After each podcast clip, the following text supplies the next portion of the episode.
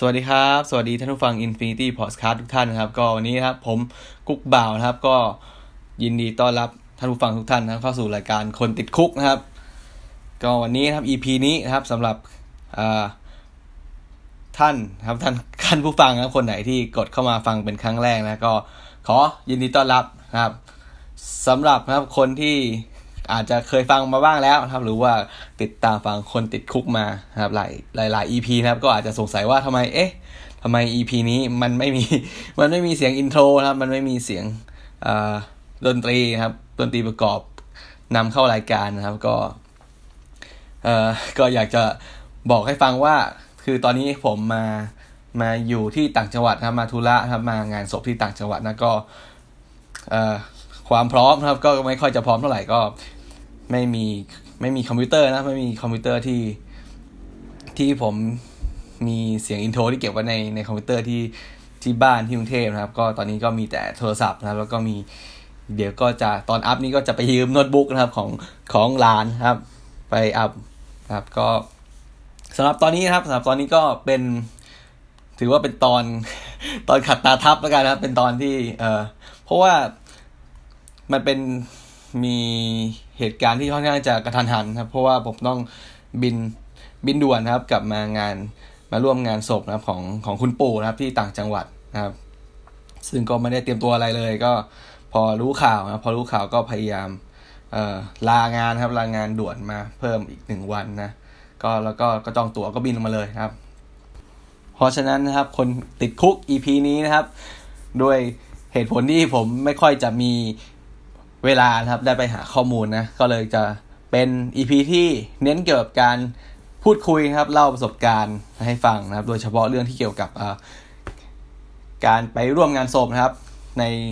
ในกรุงเทพหรือกับต่างจังหวัดว่ามันแตกต่างกันยังไงนะครับเออไม่ว่าจะเป็นเรื่องของเรื่องของยังไงนะเรื่องของเมนูอาหารนะครับ การเลี้ยงรับรองแขกหรือว่าขั้นตอนวิธีการคร่าวๆนะครับ แล้วก็ จะเป็นการพูดเกี่ยวกับอาหารครับ อาหารอะไรบ้างที่ไม่นิยมครับไม่นิยมความเชื่อเกี่ยวกับอาหารที่ไม่ควรจะนำมาเสิร์ฟในงานศพนะครับ ก็พูดคุยเล่าให้ฟังไปเรื่อยนะครับ ไม่ไม่ไม่ซีเรียสมากนะครับวันนี้ก็จะเนื้อหาก็จะค่อยๆเป็นค่อยไปนะครับ ก็เรื่องของเรื่องเลยก็คือ พอผมรู้ข่าวมาใช่ไหมผมก็พยายามจัดการหาจองตัวครับ จองตัวเครื่องบินแล้วก็ ปกติผมจะเลิกงานประมาณห้าทุ่มใช่ไหมห้าทุ่มหรือว่าถ้าเป็นศุกร์เสาร์ผมก็จะเลิกงานเที่ยงคืนใช่ไหมแต่ว่าทีนี้เนี่ยเนื่องด้วยไฟฮะไฟไฟเครื่องบินมันมันดึกสุดก็ที่ผมหาได้มันก็ประมาณสักสี่ทุ่มครึ่งนะครับสี่ทุ่มครึ่งเพราะฉะนั้นรวมเวลาที่เราต้องเช็คอินต้องเดินทางนะครับ ผมก็เลยเออขอครับขอออกมาก่อนครับ ก็ประมาณสักสองทุ่มครึ่งผมก็ออกมาจากออกมาจากครัวนะครับ ก็เดินทางมาที่สนามบินเลย แล้วก็ บินไฟประมาณสักสี่ทุ่มครึ่งครับ ถึงที่ถึงที่ต่างจังหวัดก็ประมาณเที่ยงคืนพอดีนะครับ ก็มีมีลูกพี่ลูกน้องนะครับมีคนหนึ่งที่มาจากกรุงเทพเหมือนกันไป ที่ไปจะไปที่ไปร่วมงานศพครับไปเป็นคนไปรับที่สนามบินครับ แล้วก็กลับมาถึงก็ พอที่บ้านผมอะเขาที่บ้านผม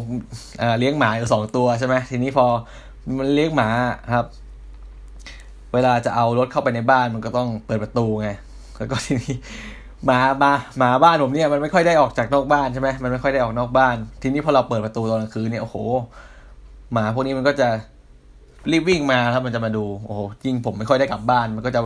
รีบวิ่งมาเลยครับ ไม่ใช่มันวิ่งมาหาเจ้าของนะ มันวิ่งอยากจะออกไปเที่ยวนอกบ้านนะครับ เพราะฉะนั้นผมก็เลยโอเค ก็เลยคุยกับคุยกับแม่คุยที่บ้านว่าโอเค เดี๋ยวคืนนี้ผมจะไม่นอนที่บ้านนะ เพราะว่าไม่อยากจะต้องไปเปิดประตูบ้านนะครับ เอารถเข้าบ้านอะไรอย่างนี้ เดี๋ยวจะวุ่นวายก็เลยบอกแม่ว่าเดี๋ยว พอลงจากเครื่องแล้วผมก็จะไปที่งานศพเลยครับ ไปไหว้ศพแล้วก็ผมก็จะนอนนอนเฝ้าศพนะครับ ก็ไปถึงก็โอเคนะครับ ปรากฏว่าพอไปถึงที่วัดนะครับ ก็คุณแม่คุณพ่ออะไรก็ยังอยู่นะครับ ยังไม่ยังไม่ได้กลับ ยังไม่ได้กลับบ้านแล้วก็โอเค ก็สวัสดีกินข้าวกันนะครับกินข้าวมื้อดึกนะครับ แล้วก็ทีนี้ก็พ่อกับแม่ก็กลับบ้านไปนอนครับ ผมก็นอนเฝ้าศพนะครับกับอ่า กับลูกพี่ลูกน้องครับ อีกสองคนเป็นผู้ชายนะ ทีนี้เราก็เหนื่อยไงใช่ไหมเราก็ทำงานมาทั้งวันแล้วนะครับ แล้วก็มาถึงผมก็กล่าวว่าโอเค คืนนี้จะนอนเลยไม่ไหวแล้วนะครับ ก็ปูเสื่อนอนกันครับปูเสื่อนอนกันที่ที่ที่ข้างๆโรงศพที่หน้าโรงศพนะแล้วก็นอนได้สักพักหนึ่งครับ ก็ก็มีเสียงเฮขึ้นมาครับมีเสียงเฮขึ้นมาเป็นระยะระยะแล้วก็คือ ปรากฏว่าครับเป็นเป็น เออเป็นวงไพ่นะครับ เป็นวงไพ่กับวงไฮโลนะครับ คือถ้าใครเคยไปร่วมงานศพที่ต่างจังหวัดนะครับ ก็จะมีนี่แหละครับเขาจะเป็นพวกเอ่อวงนะครับ เป็นวงที่เขาเล่นการพนันกันนะครับ ในกรุงเทพนี่ผมไม่เคยเห็นนะแทบจะไม่เห็นเลยครับ แต่ว่าในต่างจังหวัดเนี่ยก็ถือว่าค่อนข้างจะเป็นเรื่องที่เห็นได้บ่อยนะครับ หรือว่าเป็นเรื่องที่ชินตาไปแล้วนะครับ ยิ่งเป็นยิ่งเป็นงานศพที่ออกอนอกตัวเมืองหน่อยๆนะครับ ก็จะเห็นว่า บางครั้งก็จะมีวงไฮโลนะครับ วงไฮโลหรือว่าวงไพ่นะครับ ก็จะมีชาวบ้านแหละ ชาวบ้านที่แถวนั้นนะครับ ก็จะไปไปเล่นการเล่นพนันกันนะครับสำหรับงานผมงานจบที่ผมไปร่วมคืนนั้นก็มีรู้สึกว่าจะเป็นวงไพ่นะครับ วงไพ่เล็กสองสามวงไฮโลนี่ยังไม่เห็นนะคืนนี้ผมไปนะครับ ก็ ตอนแรกก็ไม่ได้ไม่ได้ ไม่ได้รบกวนอะไรมากนะ ผมคิดว่าผมก็ง่วงกันแหละครับ ก็เลย เหมือนจะหลับครับ แต่ปรากฏปรากฏว่า พอใกล้จะหลับพอสลืมสลือก็เฮขึ้นมาอีกครับ ก็ปรากฏว่าเป็นเป็นกลุ่มนะครับ เป็นกลุ่มคนที่ที่เลิกจากการดื่มนะครับ จากการดื่มสุรานะครับ ดื่มสุราดื่มนี่แหละนะครับ ตั้งวงกงเล่ากันนะครับ พอดื่มเสร็จก็กึมกึมใช่ไหมเข้าไปไปเล่นไพ่กันต่อ โอ้โห ทีนี้เสียงดังเลย ผมก็นอนอยู่ที่ศาลาแหละที่ข้างๆข้างๆโรงนะครับสงสัยคืนนี้จะลำบากนะครับ ก็ปรากฏว่าคืนนั้นก็ นอนไม่หลับแล้วกว่าจะได้นอนก็สักตีใกล้ๆจะตีสี่แล้วครับพลิกไปพลิกมา ก็ไปหลับช่วงใกล้ๆตีสี่แล้วก็ตื่นมาตอนเช้าประมาณหกโมงครึ่งนะครับ ประมาณหกโมงครึ่งก็ ไปล้างหน้าแปรงฟันนะครับ แล้วก็ไปไปอ่า ทำบุญตักบาตรนะครับที่วัดตอนเช้านะครับ ก็โอเคครับเดี๋ยวก็จะมาเข้าเรื่องครับ เข้ามาเข้าสู่เนื้อหาหลักของ EP นี้นะครับคือเกี่ยวกับความแตกต่างระหว่างงานศพนะครับ งานศพที่อยู่ในตัวเมืองนะครับในในกรุงเทพมหานครเนี่ยครับกับงานศพที่อยู่ตามต่างจังหวัดเนี่ยมันมีอะไรแตกต่างกันบ้างนะเผื่อว่าบางคนเนี่ยไม่เคยได้ไปร่วมงานศพที่ต่างจังหวัดเลยนะครับ หรือว่าคนต่างจังหวัดบางคนก็อาจจะไม่เคย เข้าร่วมงานศพที่กรุงเทพเลยนะครับ ว่ามันแตกต่างกันยังไงนะครับ ก็ถ้าเป็นงานศพนะครับ ถ้าเป็นงานศพในกรุงเทพเนี่ยส่วนมากครับ เนื่องด้วยเป็นเนื่องด้วยกรุงเทพเป็นเมืองที่มีคนเยอะมากใช่ไหมทีนี้เนี่ยยิ่งเป็นวัดที่อยู่ในวัดที่อยู่ในเขตชุมชนนะครับ ชุมชนที่ที่หนาแน่นหน่อยเขาจะมีหลายศาลานะครับศาลาที่เขาไว้ศพเนี่ยก็จะมีหลายศาลาครับ แต่ละศาลาก็จะมีเบอร์นะครับ มีเลขนะครับ ระบุศาลากันไปใช่ไหม แล้วก็พื้นที่ของแต่ละศาลาเนี่ยจะมีไม่มากเท่าไหร่นะครับ ก็จะเอ่อเหมือนกับ ก็เป็นซอยซอยย่อยๆย่อยๆอะเพื่อให้รองรับจำนวนงานให้ได้มากที่สุดนะครับ แล้วก็งานศพในกรุงเทพเนี่ยก็จะออกแนวแบบมีการจัดการนะครับ ค่อนข้างเป็นระบบนะครับ ที่ผมเห็นมาก็จะมีการปิดนะครับ มีการปิดเปิดศาลาเนี่ยอย่างเป็นเวลานะครับ ก็จะไม่มี เรื่องเฝ้าศพเนี่ยก็แล้วแต่แล้วแต่วัดนะว่าจะให้มีคนที่เฝ้าศพได้หรือเปล่า หรือว่าบางวัดก็อาจจะไม่ให้มีนะคือ พอถึงเวลาเขาก็จะปิดศาลาไปเลยเขาจะ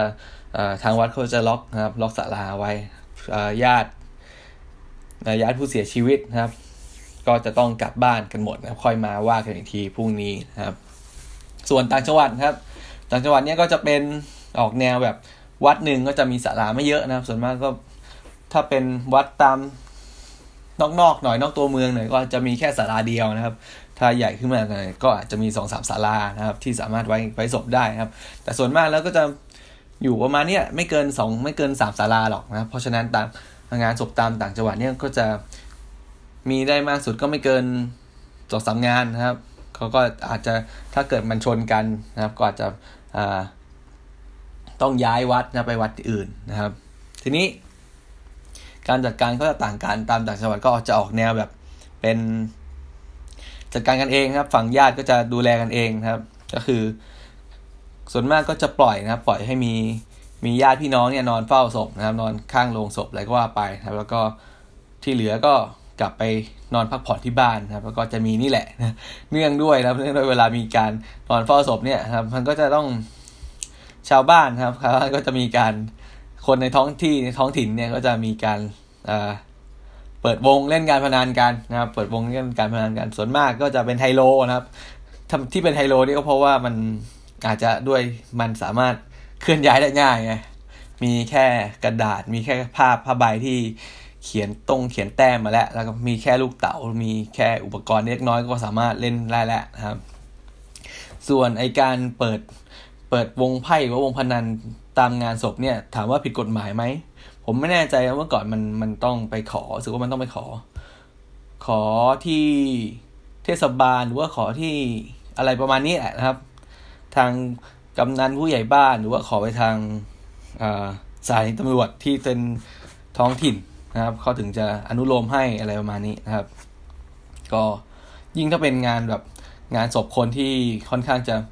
มีชื่อเสียงหน่อยนึงครับ อาจจะไว้ศพหลายวันห้าวันเจ็ดวันเนี่ย ก็อาจจะมี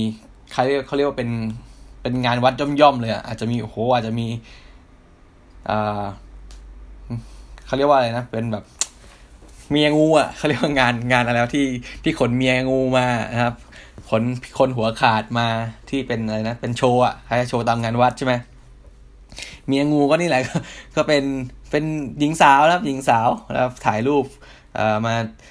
ใช้ชีวิตร่วมกับงูแล้วส่วนมากก็เป็นงูเหลือมใช้วิตชื่อคือแค่ก็แค่แบบ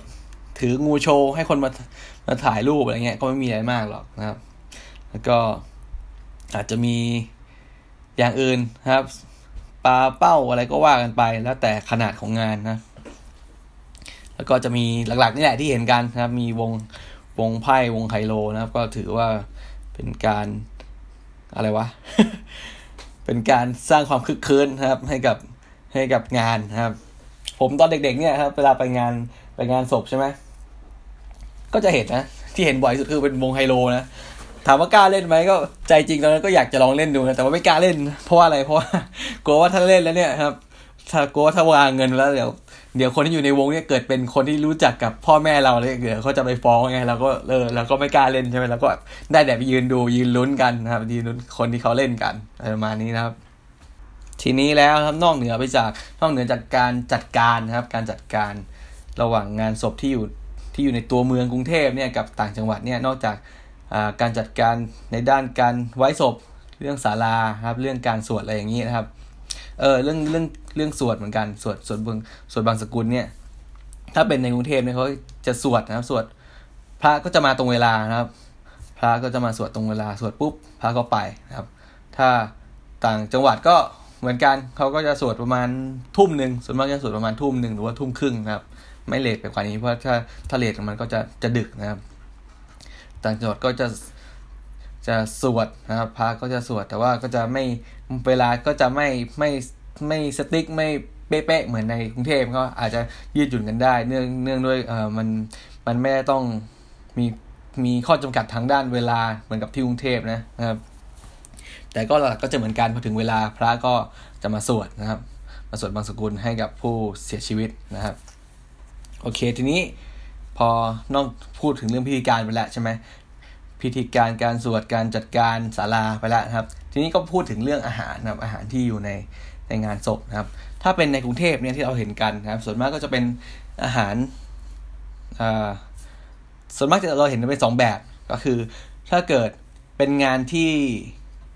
อยู่ในวัดที่เขาเรียกว่าค่อนข้างจะมีพื้นที่จำกัดจริง ๆ นะครับเขาก็จะเลี้ยงอาหารง่ายๆนะครับ อย่างเช่น ซาลาเปาครับขนมจีบซาลาเปาหรือว่าขนมนะครับพวกขนมเปี๊ยะขนมอะไรพวกนี้นะครับแล้วก็จะมีชากาแฟนมเปรี้ยวน้ำผลไม้นะครับ เป็นกล่องหรือว่าเป็นเป็นแก้วเป็นอะไรให้นะครับ ส่วนวัดที่มีพอจะมีบริเวณนะครับศาลาพอจะมีบริเวณหรือว่าพอจะตั้งอุปกรณ์ได้ ก็อาจจะเจ้าภาพเนี่ยก็อาจจะเจ้าภาพหรือว่าญาติเนี่ยก็อาจจะมีการเลี้ยงนะครับเลี้ยงอาหารนะครับ อย่างแต่ก็จะเป็นอาหารง่ายๆที่สามารถอุ่นได้นะครับ อุ่นได้หรือว่าอาจจะแพ็คมาแล้วเป็นกล่องนะครับ แต่ส่วนมากก็จะที่เห็นบ่อยๆ ก็จะเป็นอย่างเช่น กระเพาะปลานะครับ กระเพาะปลาหรือก็ข้าวต้มนะเป็นหลัก 2ออย่างนี้เป็นหลักเพราะว่าอะไรเพราะว่าเป็นอาหารที่สามารถทำมาสำเร็จใช่ไหมใส่หม้อมานะครับ แล้วก็พอ มันร้อนอยู่แล้วอะนะครับ สามารถตักเสิร์ฟแขกได้เลยนะครับหรือว่าบางที่ก็อาจจะต้องถ้าต้องการจะอุ่นก็ใช้ ใช้อุปกรณ์ไม่มากนะครับ ใช้เตาแก๊สหรือว่าใช้เตาไฟฟ้าสามารถอุ่น แล้วก็ตักเสิร์ฟแขกได้เลยนะครับ ส่วนถ้าเป็นต่างจังหวัดนะครับ ถ้าเป็นต่างจังหวัดเนี่ยส่วนมากเนี่ยจะเป็นการเลี้ยงครับ การเลี้ยงแขกโอ้โหเลี้ยงทั้งวันเลยนะครับ ต่างจากที่กรุงเทพที่กรุงเทพเนี่ยส่วนมาก ถ้าเขาเลี้ยงทั้งวันนะครับเขาก็จะเลี้ยงแค่เป็นขนมง่ายๆซาลาเปาครับหรือขนมจีบหรือว่าพวกขนมเปี๊ยะขนมโมจิอะไรพวกนี้นะครับ แล้วก็เป็น เป็นน้ำเป็นเครื่องดื่มอะไรก็ว่ากันไปนะครับ แต่ว่าถ้าเป็นต่างจังหวัดเนี่ยโอ้โห ถ้ามีการมีงานศพก็จะเลี้ยงค่อนข้าง ค่อนข้างเป็นเรื่องเป็นราวนะครับ ก็จะมีการทำอาหารนะครับ มีการทำอาหาร ก็คือที่วัดอะส่วนมากเขาจะมีโรงครัวแล้วใช่ไหมแล้วก็จะมีการทำอาหารคือใหญ่โตเลยครับ แล้วก็ยิ่งเป็นงานศพเนี่ยส่วนมากเขาจะเลี้ยงทั้งวันเลยนะครับ เพราะว่าก็จะมี คนที่มาร่วมงานเนี่ยยิ่งเป็นคนในชุมชนเนี่ยเขาก็จะค่อยๆเวียนกันมาเวียนกันมาทั้งวันนะครับ เพราะฉะนั้นครับงานศพในต่างจังหวัดก็จะเป็นในรูปแบบการเลี้ยงเลี้ยงตลอดวันนะครับ แกงก็จะพวกแกงพวกกับข้าวก็จะค่อยๆทำออกมาทยอยออกมาเรื่อยๆว่าทำครั้งเดียว แล้วก็เป็นอาหารที่สามารถอุ่นได้นะครับ อุ่นซ้ำได้ แล้วก็เสิร์ฟแขกได้นะครับ ซึ่งก็จะต่างกับในกรุงเทพที่เน้นความ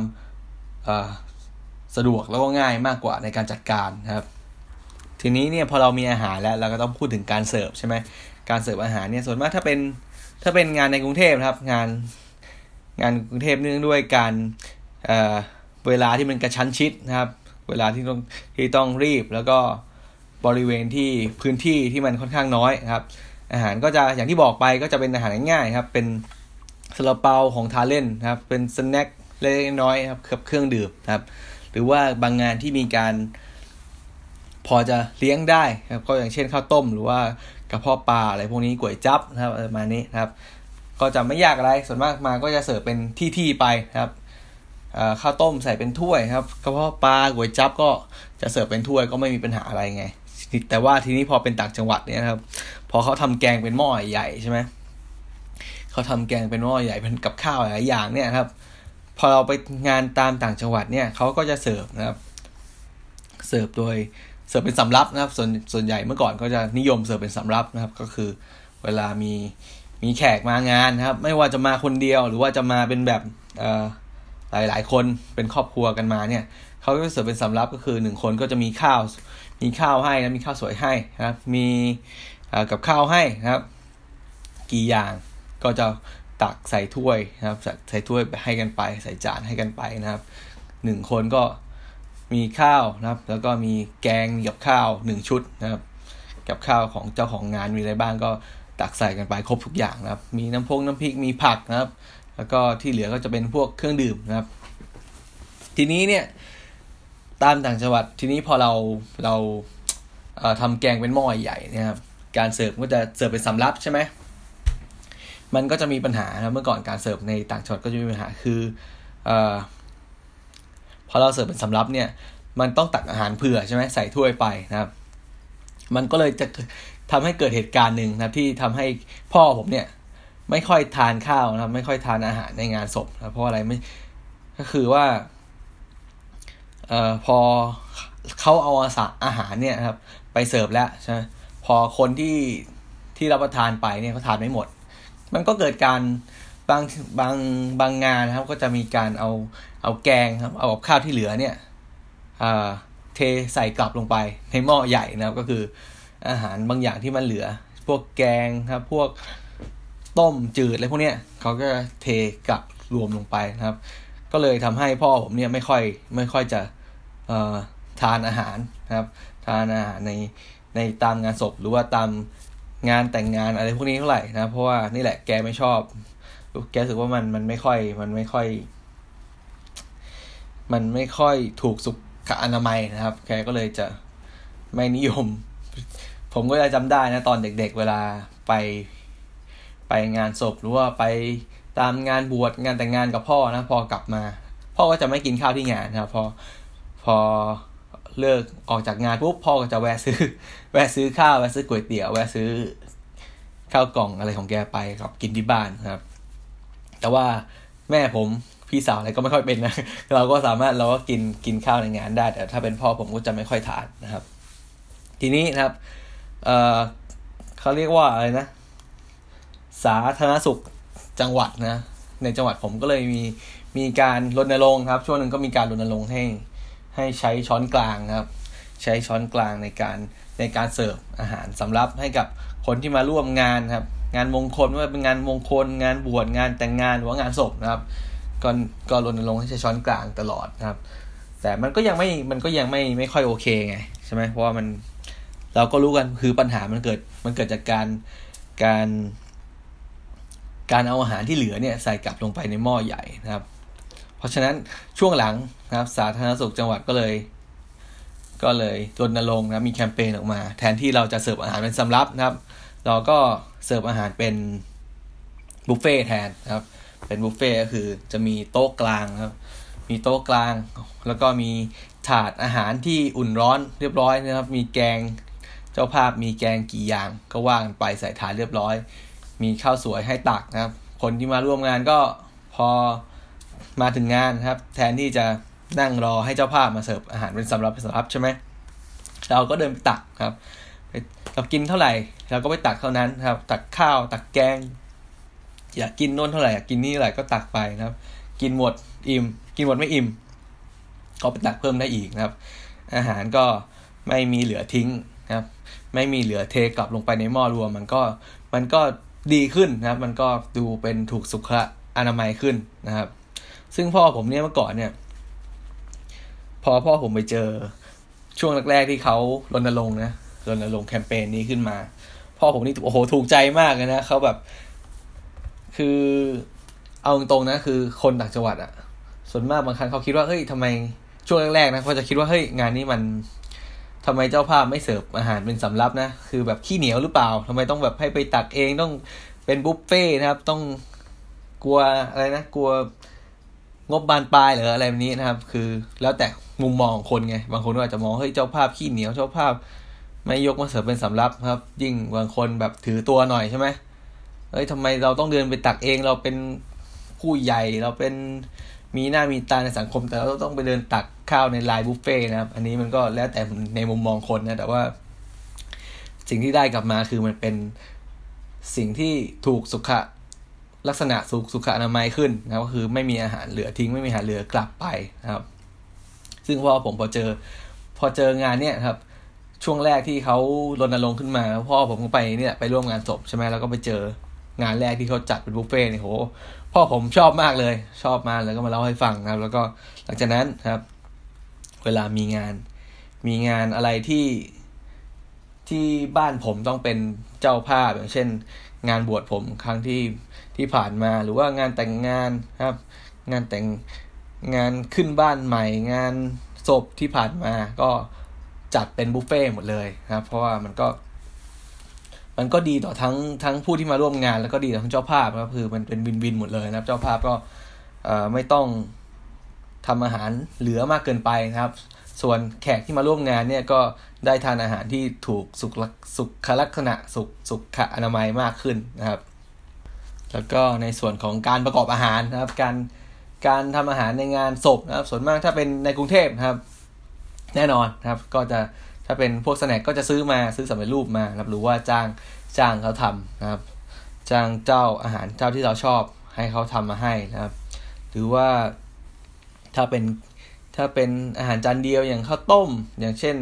กระเพาะปลาครับอย่างเช่นก๋วยจั๊บอะไรพวกนี้เขาก็จะจ้างมาเป็นหม้อๆไปนะครับทำเป็นหม้อๆไปแล้วก็ มาเสิร์ฟนะครับมาเสิร์ฟให้ อันนี้ก็ไม่ใช่